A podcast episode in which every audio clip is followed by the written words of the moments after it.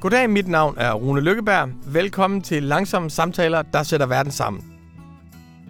I dag skal vi tale med Louis Menon, som er professor på Harvard University, og han er fast skribent hos The New Yorker, og for 20 år siden fik han den amerikanske American Book Award pris for sin bog om de amerikanske pragmatiske filosofer, den hedder The Metaphysical Club. Men alt det kan være lige meget, fordi Louis Menon han har nu begået sit livsværk. Det er en bog på 900 sider, som handler om, hvordan det amerikanske kulturelle herredømme i verden blev skabt. Den handler om, hvordan den magt USA fik i verden efter 2. verdenskrig, byggede på kultur, var inspireret af kultur, og også brugte kultur til at udbrede kapitalismen og demokratiets velsignelser som propaganda i hele verden. Good evening to our viewers here in Denmark, and especially good afternoon to you, Louis, who is uh, with us from United States. Thank you very much for taking your time and being with us.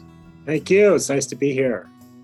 I've had the privilege to read your extraordinary book, The Free World, before it came out. It, it's out in April, isn't that right? April In the- 20th. In the US, that's right.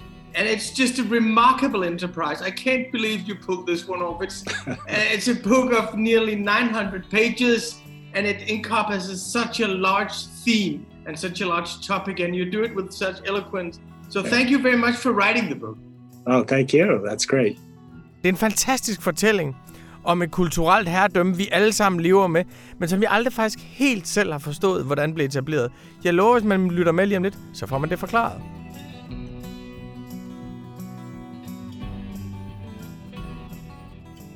Would you describe to me what is the structure of the book? Because there's a very special structure. How how you chose to compose the book? Yeah, the book is about art and thought from the end of the Second World War until the US got involved in the Vietnam War. So about 1945 to 1965, this sort of tw- first 20 years of the Cold War. And uh, what I tried to avoid doing was writing a big survey that took in everything because I wanted to kind of do a top to bottom analysis of various cultural phenomena in this period, which on the surface look quite different, but that share certain underlying features without trying to make gross generalizations about those 20 years.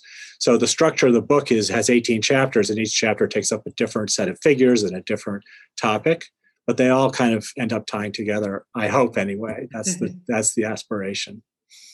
They really do. It, it reminded me of this uh, novel by the French writer Georges Perec, you know, which takes place in this, he's here, La Vie Mode d'Emploi, which takes place in a large, large building. And he tells the stories of people in different apartments. Yeah. And in the end, then you have the whole house mapped out, but it takes a long time to, to, to get there. Yeah, it does take a long time, but it's great to be compared to Georges Perec. I think that's wonderful. but normally when we talk about the free world we say well that's the american version of the west. That's what when we say the west here here they say this what they mean by this. That's that's the free world. And then people mention uh, franklin d. Roosevelt uh, how the united nations was established the nato alliance and of course the cold war. But we normally point to political economic and institutional factors. But your book is very it's an intellectual history it's based on the assumption that culture has a large role to play and culture was part of creating the free world. What are your own reflections about that? How, how do how should we understand the role that culture played in that period? So I, I it's just a very exciting period. Um, uh, those first 20 years after the end of the Second World War, uh, for lots of reasons, um, and the reasons don't all have to do with the U.S. by any means, because one of the things that you learn when you try to analyze these different art movements and movements of thought and so forth is that it's quite international. There's a great deal of cultural circulation uh, that's brought about partly by the U.S. being actively engaged with the rest of the world in good ways and bad ways, uh, partly because of the general economic growth that characterizes this period all around the world, not just in Western Europe or the US, uh, but South America in the Warsaw Pact powers. It's just an enormous period of economic growth. That produces a lot of circulation of goods and ideas that then get transformed when they go from one culture to another. So one of the things I'm trying to capture in the book is to try to be less U.S. centric, which is a tendency of American historians when trying to explain, you know, things, uh, and to try to be a little more global. There's there's things I wish I'd been able to include that I just couldn't get to, but uh, it's quite an interesting period when you look at it from a global perspective. I learned a lot about Europe from actually reading the book because I, I always thought, well, Americans, they went to Europe to learn something about the intellectual life. You know, Gertrude Stein went to Paris, Hemingway went to Paris. There were a lot of writers going to Paris. And I didn't think of that in a systematic way uh, before reading your book, that there were so many European writers and thinkers going to the US yeah. after the Second World War. And then the US kind of became the place where people go, where, yeah. where writers go, where artists go. And today, you know, we have writers from Paris and London moving to New York, and I don't think you have a lot of writers from New York moving to Paris anymore. No, it's too expensive now. I mean, one of the reasons that so many people went to Paris, not just Americans and uh, but a lot of Europeans immigrated there. It was a city of immigrants, really, for a long time in the early 20th century because it was very cheap. Because the franc was just in terrible shape all the time. So if you had pounds, British pounds, or American dollars, you could live very inexpensively there. So that's a lot of the reason why people went over there. That continued after the Second World War. Even after 1945, many American artists went to Paris to study there, musicians, writers.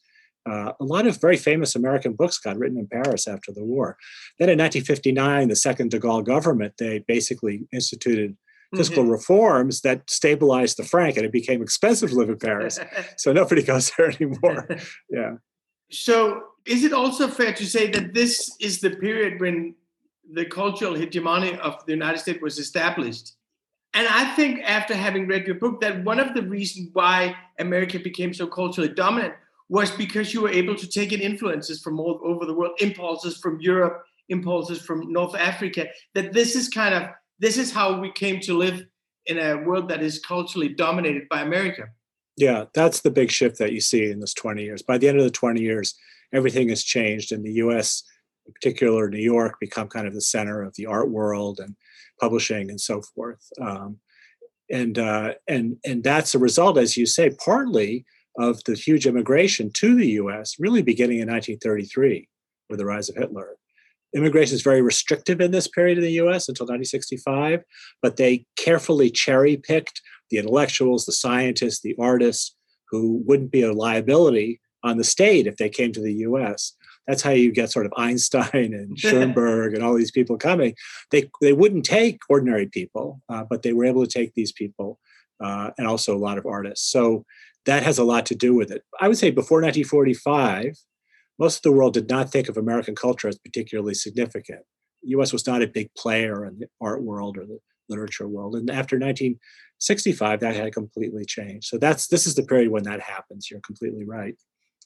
And what I, I know there are many factors explaining it, from a lot of people going to university earlier in America to establishment of a, establishing a youth culture, more people going to the movies. So they, it's a very difficult story to tell causally. But, yeah. but, but, but what are the factors driving it, anyways? If you should just summarize it.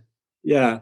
Why well, did the U.S. become this cultural hegemon? Yeah, I mean, part of it does have to do with economic growth, but part of it also has to do with um, the establishment of uh, kind of an infrastructure for the arts and for literature. So, publishers, art galleries, art dealers, uh, critics, museums that are interested in contemporary painting.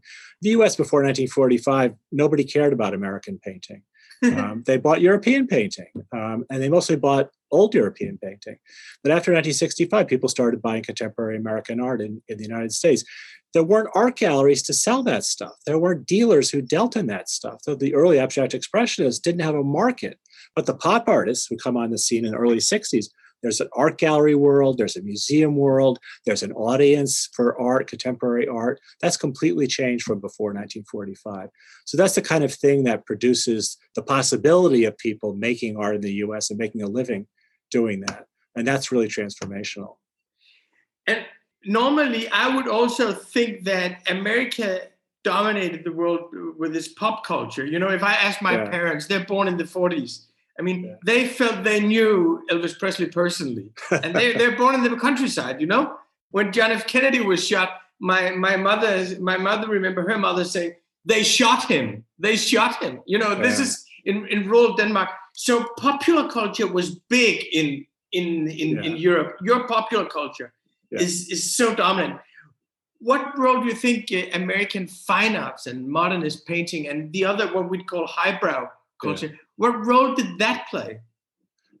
Well, I think that you're right that the it's commercial culture, it's popular culture that went international in a big way, and it was unproblematically. People love listening to rock and roll.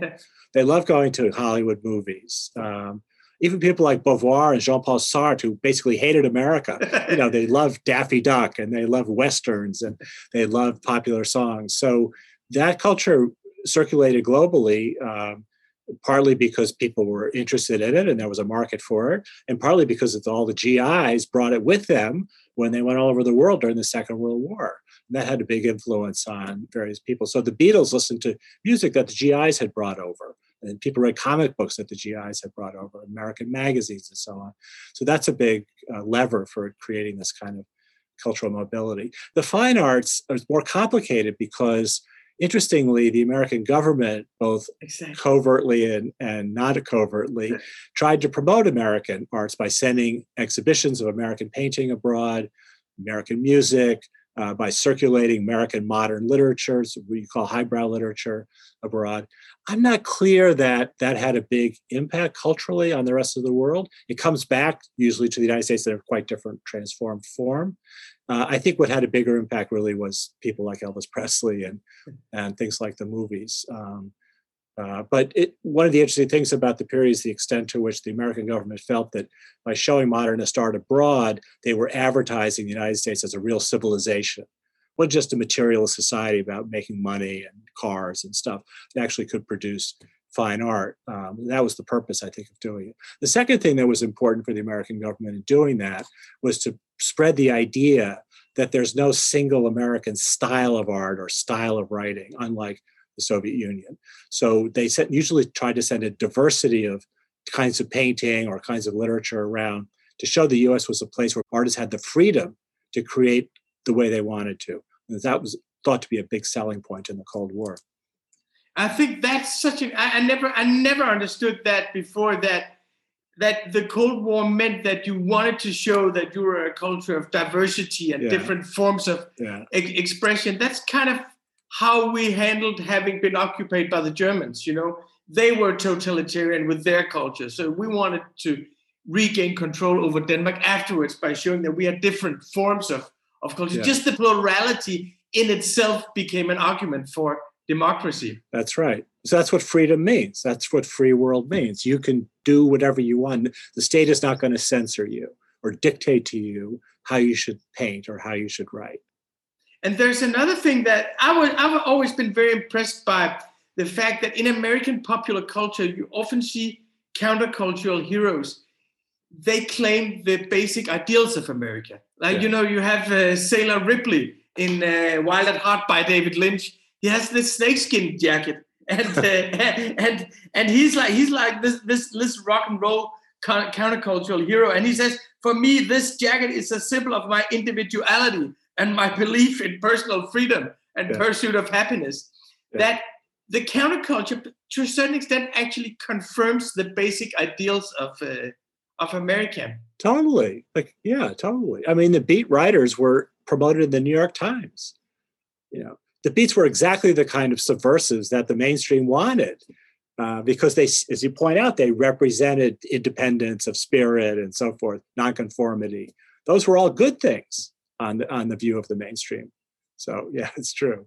And it, and and you, you describe how the American government, or at least the, the CIA, they understood that that that actually was an asset to the American society. That Yeah. you could import criticism of your own government. Can you explain how, how they did that? They, so they they did it. It's it's paradoxical. They the CIA is yeah the CIA as you suggested had a whole covert funding system, quite enormous. I mean, dozens and dozens of organizations were secretly funded by the CIA. And one of the things that they created was the Congress for Cultural Freedom, which was based in Paris. um, which is supposed to be an independent organization Mhm. with no governmental support, but actually was a creature of the CIA.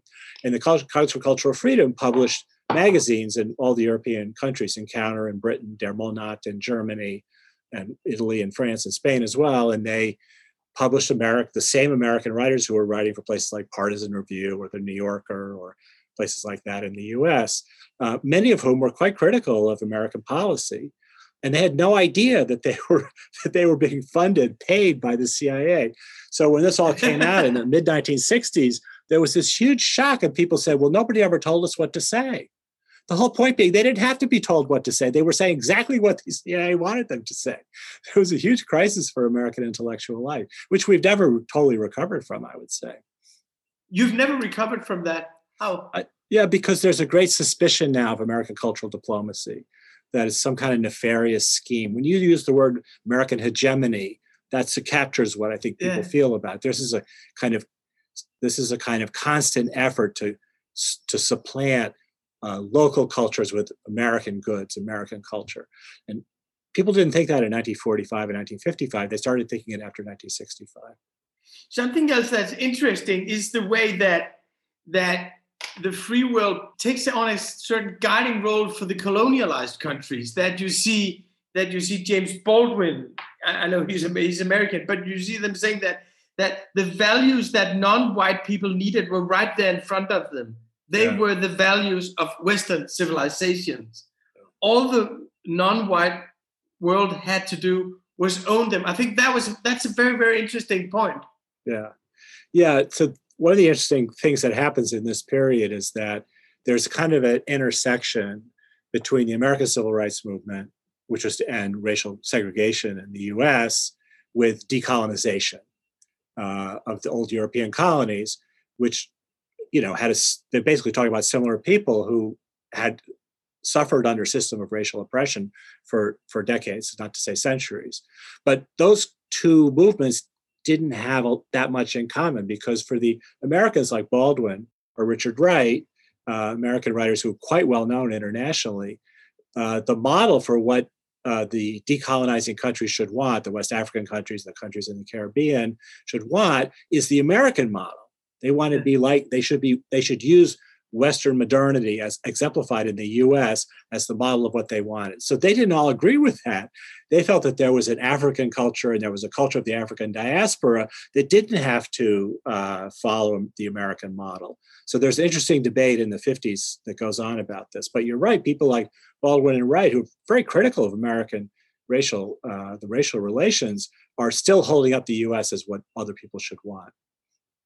Yeah, and you also see anti-colonialists like Frantz Fanon, Yeah. who was brought up in, in, in Martinique, but, but was educated in, in French schools. Yeah. And, and, and he also supports the basic ideals of, of the free world against the colonial power. Is it fair to say that they could use, the anti-colonials, that they could use the Western ideals to free themselves of the old Western powers? Yeah, so that's true for Fanon. Um, it's true for Césaire, I think, too. Uh, they're both from Martinique. So for them, yeah, they bought that. They got that idea that this was that the West also offered an alternative to colonialism, and they wanted to kind of take advantage of that. I think later Fanon becomes a little bit different from the Fanon of the 1950s, but yeah. Um, so that's part of that's part of what's going on, and I think there's no question that decolonization would have happened with or without the Cold War because the European countries after the Second World War just couldn't afford to keep their empires. So that was going to happen anyway. But the question was, where were those decolonized countries going to tilt in the Cold War? And the US wanted to show that the US was on their side. In other words, that they wouldn't tilt towards the Soviet Union and China. Um, so that was a, that's what Vietnam is all about, basically. So that was a fundamental geopolitical factor in what we're talking about. But we're also talking about what does it mean to be black? What does it mean to be black in America? What does it mean to be Hmm. black in, in Senegal or Martinique? Those are all sort of more philosophical questions that these people have to deal with.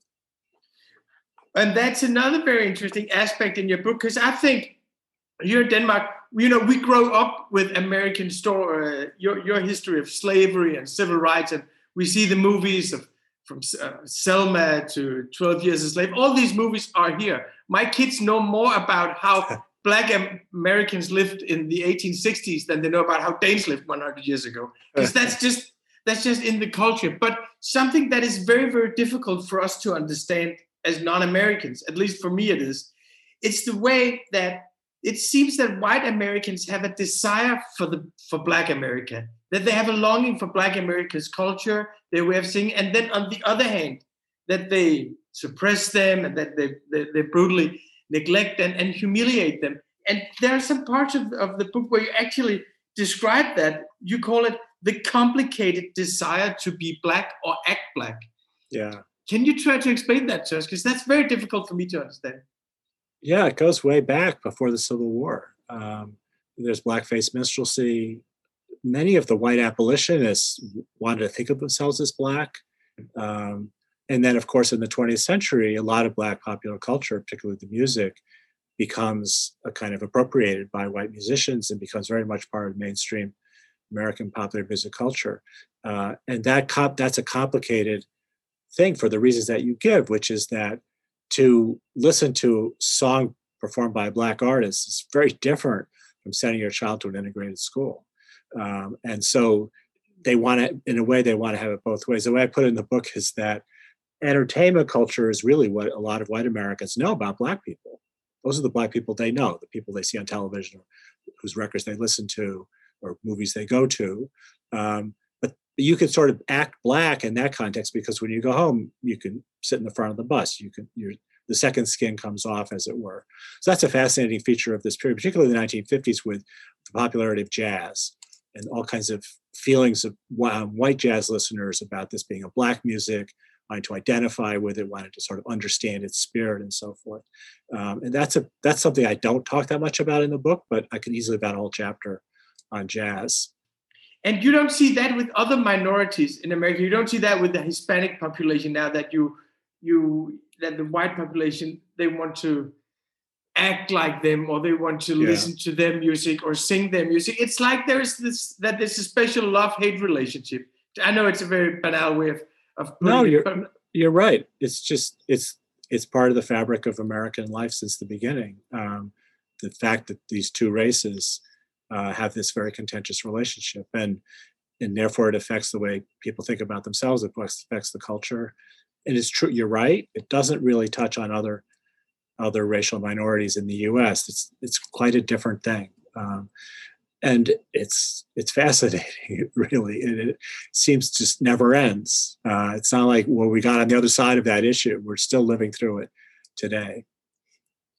Another part of this period or, or another minority of this period is the women.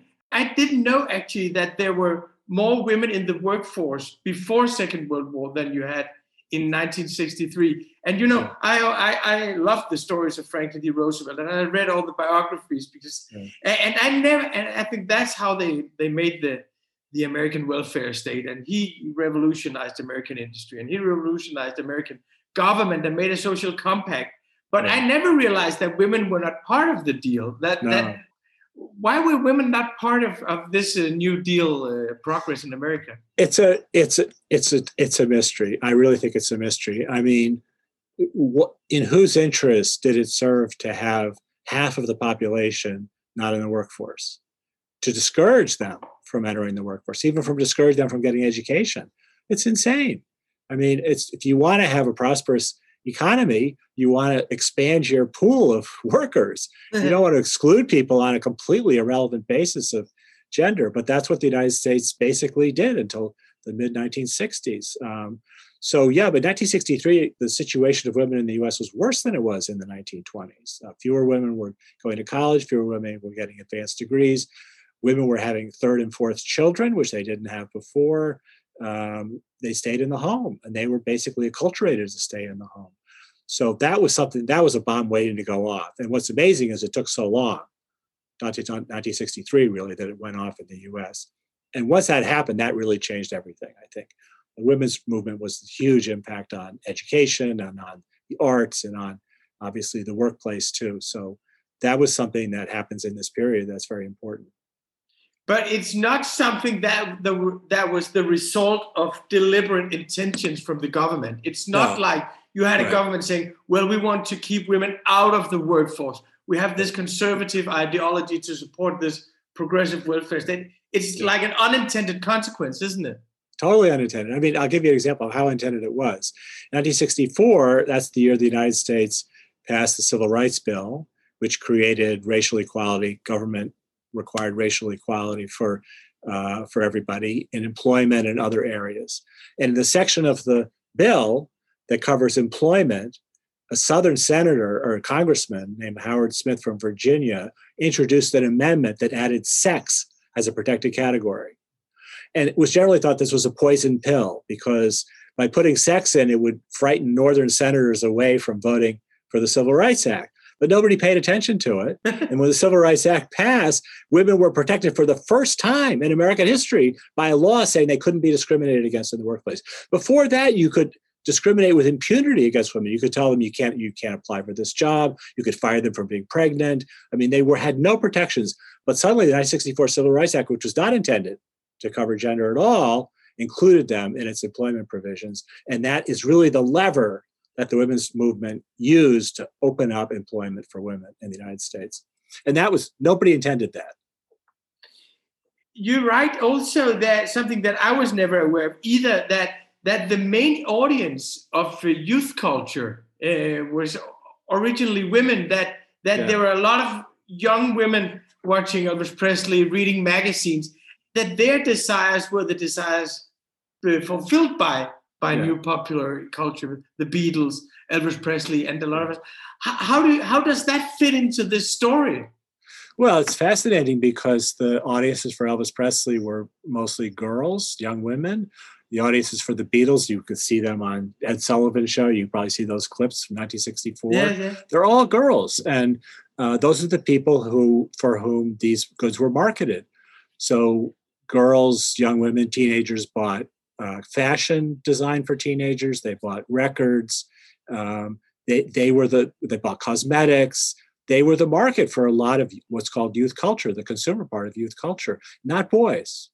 Boys are interested in cars. They couldn't afford cars. Cars weren't marketed to boys, but a lot of this stuff was marketed to girls. What's what's interesting about what happened to all of that is that after 1965 or so, the field of popular music got completely taken over by white men who then defined what rock and roll was and who sort of started to create the rock canon and everything, even though basically that music was made possible by the fact that there was an enormous female audience for it, also an enormous non-white audience for it. So the rhythm, rhythm and blues stuff was all basically marketed to black teenagers. They're the ones who made that kind of music hot and popular. There's people like Elvis to come along and, and cover it. Was that the result of strategic decisions from the industry that we want to target this wild white male industry? Or was it just something that happened that this culture that was made for the young women and that must to a certain extent have empowered them? And this culture that was made originally by young black artists and young black musicians that it was appropriated and made for, for yeah. white males? Was that decisions made by the industry or just market forces? Yeah it, like all these things, it's a combination of factors. Mm-hmm. It's not like one thing. But I think one thing that's important in understanding what happens with Elvis Presley is that when you listen to the radio and you listen to a rock and roll rhythm and blues song, you don't know the race of the artist because you can't see the artist. But when you watch television, you do know. So television in the 1950s, when Elvis started, did not like to show black performers because it would alienate viewers in certain parts of the country, white viewers. So to go on television and sing a song, you basically had to be white. And part of what made Elvis possible, and I think he was a great talent, period, but made it possible was that he was perfect to sing this music on television. He's totally acceptable Southern white guy uh, who could sing this music, which is originally performed a lot of it by black performers, uh, and, and and that enabled it. But that also mainstreamed that music the market for music before that had been quite diversified because of radio, but television makes it more homogeneous again. Um, so that's part of what happens. And then I think then the rest of it's a little hard to explain how it is that suddenly the male audience becomes the dominant audience for that kind of music. And sort of in the time the Beatles come here. That's a little harder to uh, to figure out, but that's what happens to it. So that when you when you, people tell the story of rock and roll, for example, they just leave out all the black teenagers and all the female fans who made that music possible. Yeah, I remember Bruce Springsteen writing about it in his autobiography that when he was a very young musician, that he would have white and black audiences, but then that gradually changed, and Yeah. and in the middle of the 70s, it was just white audience, and then rock had become like a, a white musical genre. That's right. That's right. Yeah.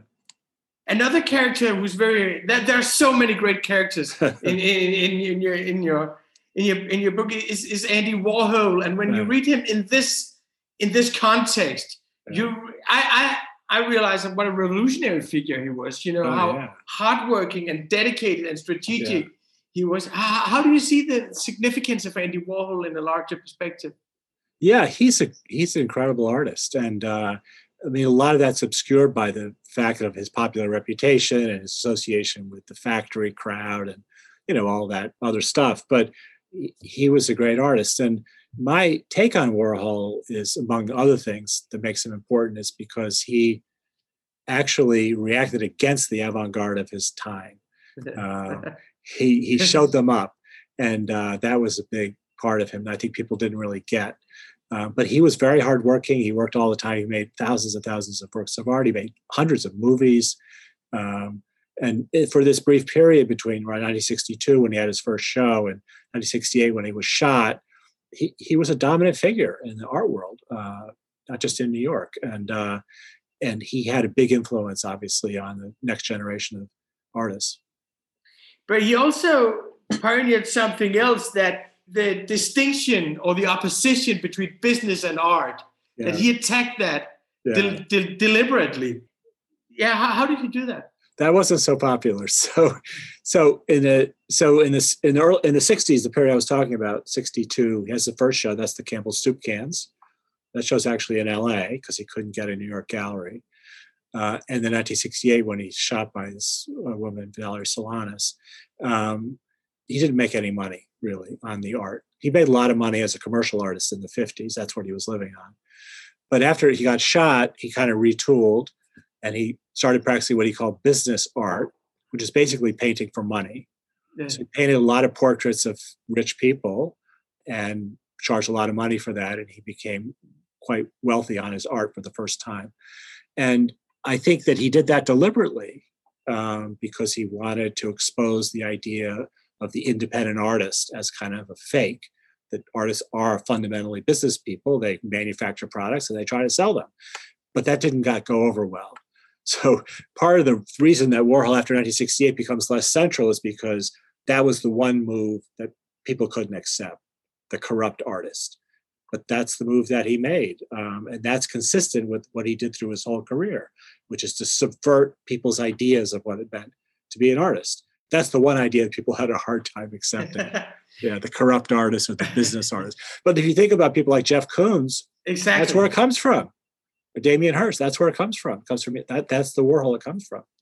Yeah, and, uh, and if you look at the pop stars of the 60s and the hip hop and the pop stars today, back then they were opposed to the signs of wealth and being rich and opposed Yeah. to the conservative upper classes. Now you have rock stars, pop stars showing off their wealth. Yeah, no, Bragging about-. Yeah, They, they're Yeah. so rich that their kids can be on Forbes list. That's what Beyonce is, is saying. They're showing their cars. You have this, and I think that's what he, to a certain extent, pioneered. For me as a leftist, not in a good way, but this you can be an artist and you can be rich at the same time. yeah, right. But when but when Warhol did it, he he did it in a calculated way. Yeah. He knew what he was doing. I think now, yeah, they make a huge amount of money, so they sing about it. At least they're not pretending, you know. and you say you write that the opposition to to the art world and to the, it comes from the conservatives that the conservatives after this period they are provoked by the art world so you have this or the art world uh, what you say the popular culture Yeah, popular that culture. the, that if you're liberal then you then you subscribe to the popular culture you defend their right to do whatever they're doing Yeah. but if you're a conservative then you're anxious about Yeah. and it's very funny because when i was living in america i lived in harrisburg 25 years ago uh, the conservatives they were very angry about bill clinton and they were very angry about marilyn manson and everyone and everyone i knew were, democrats of course and they Yeah. said you shouldn't worry about that it's just the conservatives no bill clinton is a fine person ken starr is is is, is, is crazy. but now, but now I think things have changed a little bit. Yeah, yeah. Uh, it's so I, you know, it, it, in this period before 1965 or so, uh, liberals are very concerned about popular culture because they worried that it was brainwashing people and so on. Uh, the Frankfurt School is endlessly carrying on about you know the dangers of advertising and popular music and so forth. And then suddenly, by 1965, that all shifts. Liberals start stop worrying about the effects of popular culture. They become actually fans of the Beatles and so on. And then it suddenly becomes a conservative obsession that popular culture is having this pernicious influence on kids and turning them into delinquents and corrupting morals and so forth. Yeah. So that's something else that happens in this period. What happens in periods of liberal intellectuals in the United States become comfortable with Hollywood. Yeah. Become comfortable with rock and roll. They become comfortable with the kind of popular culture that 20 years before they wouldn't want to have anything to do with. That's a big transformation. When I when I read your book, I'm struck by the fact that there's such a public where it, it all it it's all connected to a certain extent. This yeah. is happening in in the painting. This is the review in in yeah. the Village Voice. This is what this critic is writing, and you have this writer coming over from Europe. Yeah. They're inspired by it. And, and I was wondering whether you would see that same thing today in America. If that does not presuppose that you have a common public, that you read the same newspapers, you watch the same shows on television, that you have this these old media. Do, do you think that the public is too fragmented today as compared to what happened in the 50s and 60s. So my guess is that people thought it was fragmented then. it just doesn't look fragmented to us. Yeah. So 50 years from now, people will write about you and me. Oh, it's obvious. They're just part of the same bubble. yeah. Yeah. I think we'll put it a different way. Uh, it just depends how you tell the story. I chose to tell the story in a way that would link up these various figures without being too explicit about it. So that when you read it, think, oh, yeah, I remember that person. Right. Now I see there's a connection between this and that. Um, so that's how I wrote it. But I could have written it a different way, or you could write the story about the last 10 years now, and you could tell the story that way, and we would see the links. It's all connected in some way, obviously. The question is, what, what level are you looking for the connections on? Um, I think sometimes people look on the wrong level oh, this is stylistically similar to that. So abstract expressionist drip painting is similar to jazz improvisation. It's not fully different, but it looks the same. Right. So that's not a good level of explanation. But if you get deeper down, you can find all kinds of interesting connections. What, what, what was it for you personally to write this book? This is also, I mean, in the beginning, you, you don't hide the fact that this is a personal enterprise. Yeah. There's a quote from your father, and you say, This is about the time that you grew up. This must have been like revisiting your childhood and the formative years and yeah. the concepts that you grew up with and took for granted. Well, I did, but I didn't know much about them really. I mean, I was born in 1952. So at the end of this period, I'm like 13 or 14 years old. So I don't really understand Jackson Pollock or John Cage or, but I knew who those people were. My, my parents were not, were quite like they read 19th century British fiction. That's the idea of culture, but and listen to the opera. But they were politically very liberal, and they knew who John Cage was and Jackson Pollock and Andy Warhol. And I remember reading Betty Friedan's Feminine Mystique when it came out. My parents had a copy. I tried reading it. I think I read 10 pages. Very proud of myself. Um, uh, but so I knew, so I almost everybody, Hannah Arendt, my father had her books. I mean, I knew almost all these people I wrote about when I was growing up, but I really had never spent time with them to figure out why they were important, why people like my parents knew about them and thought they were important. So I think it's true for almost any history. When you write history, you're trying to understand the history of your own subjectivity. Where did your subjectivity come from? Where did it grow out of? And I realized that mine grew out of this period without really being conscious of what was going on. So that's not the only reason I wrote the book, but part of it was to kind of satisfy my own curiosity. what was the biggest surprise for you while you're researching the book and researching these years of your childhood, what, what's surprised you the most? Everything. I mean, it's it's fascinating because when you plunge in, it, the book is pretty heavily researched. When you plunge in and try to kind of get to the bottom of why somebody wrote a book the way they did, or why somebody, you know, looked at movies the way they did, or did literary criticism the way they did, um, you always find unexpected things. Um, so every chapter to me had things that I had never known before, never realized before. And I hope readers have the same experience. Like you think you know about Allen Ginsberg. Do you really know? Do you think you understand Elvis Presley? Do you think you understand Derrida, who's also in this book? Well, here's what I think is really going on. And that, to me, that was the fun of it, was like uncovering the stuff. The hard part was that it's a huge book. It's not quite 800 pages, but it's up there. Um, and uh, and it was, like I said to you earlier, it was like climbing Mount Everest 18 different times because each chapter is like this huge thing. But um, but the fun part of it was actually partly also exposing rumors that aren't really true or sort of yes. you know receive wisdom about people. That's actually not the case. And part of it was just trying to get a handle on what was happening that made people write and paint and criticize and make movies the way they did. And that and that is a great quality of the book there's a lot of fact checking going. As a matter of fact that song was not out at that time so he couldn't have heard that song when he came to andy warhol's uh, gallery at the time or yeah. And, and I think it's a great quality of the book that even writers that I know very well, like Hannah Arendt, I know her very well. I get to see her in a different context here. Yeah. And yeah. Jacques Derrida, I, I, I know his story, but I never thought how much America meant to him. I didn't, I knew that he was very popular in, in America. But for us here in Europe, it was like he was this great, great, great Algerian philosopher in France. And then he gave some shows in America that was like he has his American tour on the side. But the way it infected him, I never yeah. understood that before I read your book. I have one last question. Sure. This this this book is also about about the founding of a new era in America, and you see signs of what became polarizing tendencies in in America. You see, well, you a lot of people going to universities, and it seems yeah. so innocent at the time. Well, that is a good thing. People going to universities, and you see a lot of more highly educated people concentrating in the cities and you yeah. see there's a new liberal upper class established by by artists and journalists and writers and and academics. So you it's it's like you see what becomes the polarizations and, yeah. and the culture wars that you have today. Yeah i just that's a good observation. I just make two sort of thoughts about it. One is that one of the features of this period, and this is also true internationally, is that the gap, income gap and wealth gap is very small.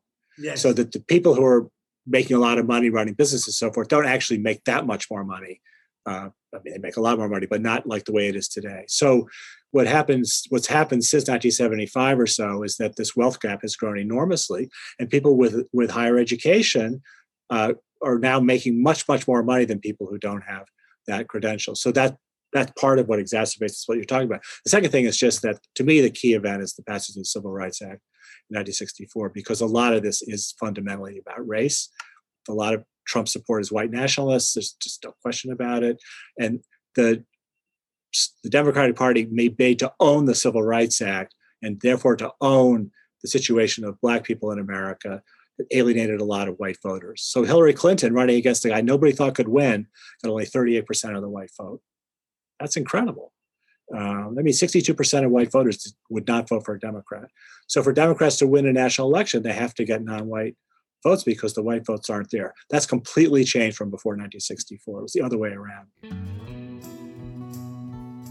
So, absolute last question is: yeah. Were there any of the conflicts that you see in your society today that you understood better having researched and written this book? Yeah, a little bit. I mean, I think that by the time you get to 1965 or the Vietnam period, basically the America that we live in today has come into being.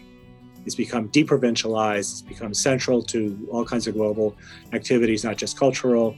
Um, and the kind of this infrastructure of the arts and culture and universities and so forth has finally been completely established. So it does help to understand where that came from. I think always when you're trying to understand something, you want to know the backstory. Where does what did this come out of? How did it turn out this way instead of a different way? And that's part of what the book tries to explain. Well, thank you very much for taking your thank time you. to talk us. And thank you for your book. It's a wonderful read. I recommend thank it you. to everyone. It's out April 20th. Thank you so much. Good to see you. Good to see you. Det var så min samtale med Louis Menand. Nu er vi her i redaktionen for Langsomme Samtaler, der sætter verden sammen, blevet utrolig kritiseret for kun at have vestlige tænkere. Og det er en fuldstændig og lidt berettiget kritik, som vi har taget til os, og vi har sendt forspørgsel ud i øst og vest og syd og nord i hele verden. Og jeg kan sige, at i næste uge, der går vi for første gang op med de vestlige tænkeres paradigme i langsomme samtaler, der sætter verden sammen. Der skal vi nemlig tale med den fuldstændigt vidunderlige indiske kulturkritiker, essayist og forfatter Pankaj Mishra. Han skal forklare os, hvordan man oplever Vesten udefra, hvordan man oplever Indien indefra, og hvordan man kan være vred i den her verden mod Vesten, og man kan være vred mod Indien, uden at komme til at ødelægge sig selv. Det bliver et show, der handler om vrede, frihed og lighed. Jeg lover, det bliver utroligt spændende. Tak for i dag.